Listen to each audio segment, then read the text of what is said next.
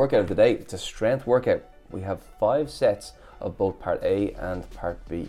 So part A, it's a 30 second farmer hold, 60 second dead hang, followed by 30 second farmer hold. And in part B, we have a 30 second handstand hold, 30 sit ups, followed by a 30 second overhead barbell hold. We go on every three minutes. Right, let's walk through this logistically first because I had to check with you before we recorded. so I do part A, the Yeah. farmer hold, the dead hang, and the farmer hold. And that's that's a two minute total 30 Yeah. seconds, 60 seconds, 30, to- 30 seconds. And then on the three minute mark, I go to part B. Yeah, which is roughly two minutes as well. And does that count A and B as one round? That's, yeah, that's one set, and we do the that whole thing as five times. Amazing. So it's 30 minutes total. Beautiful. Second part.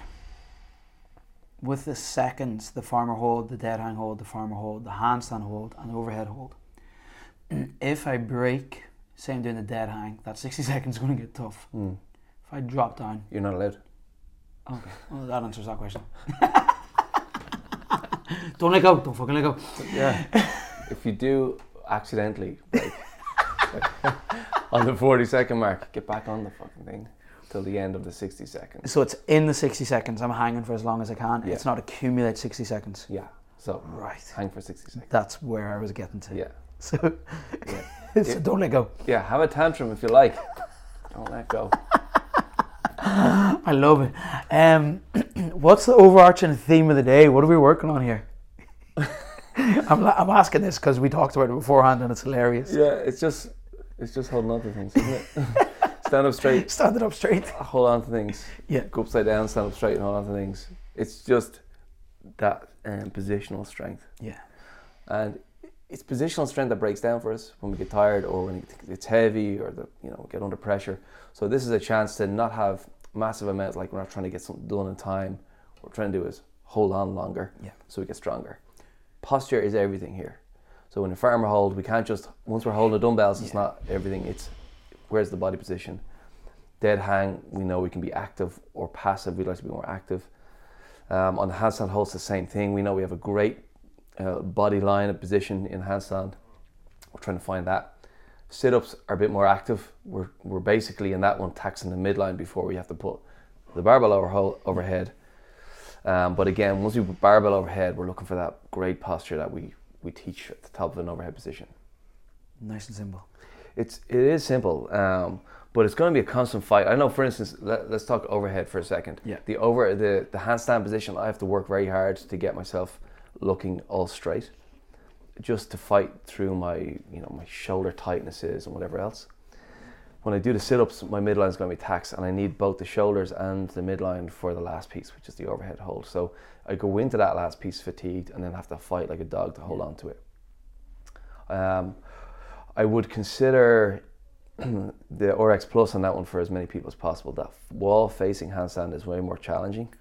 It oh. really forces you to be much more straight if you can if you've got the courage for it.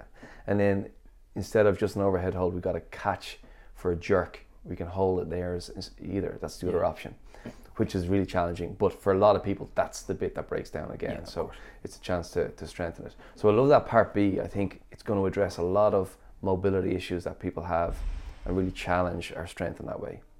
Part A is mainly grip, Yeah. shoulder, uh, shoulder stability.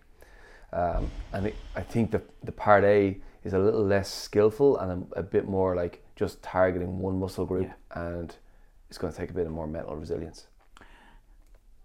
If I'm doing this workout, uh, how how can I check in and know if I'm in the right position throughout each thing? Is there like a certain place where I should put my effort most of the time in each of them. I think the tension, uh, there's going to be a, a tension between, for instance, on the overhead, the elbow being straight Yeah. and the, the spine being neutral. Usually they're the two things that are fighting. Yeah, yeah. So once we open the shoulder, the elbow wants to give or the, flare, the ribs want to flare. So we're always, I'm always thinking like drive the triceps to straighten the elbow and then pull the ribs down hard and midline st- strength. And I'm constantly just checking between the two and doubling down on the effort. The glutes are a big protector of the lower back as well, so they'll play a big role. So just it's just going through the different um, the checklist over and over, cycling your attention, And the more tension you create, the more strength you're gaining.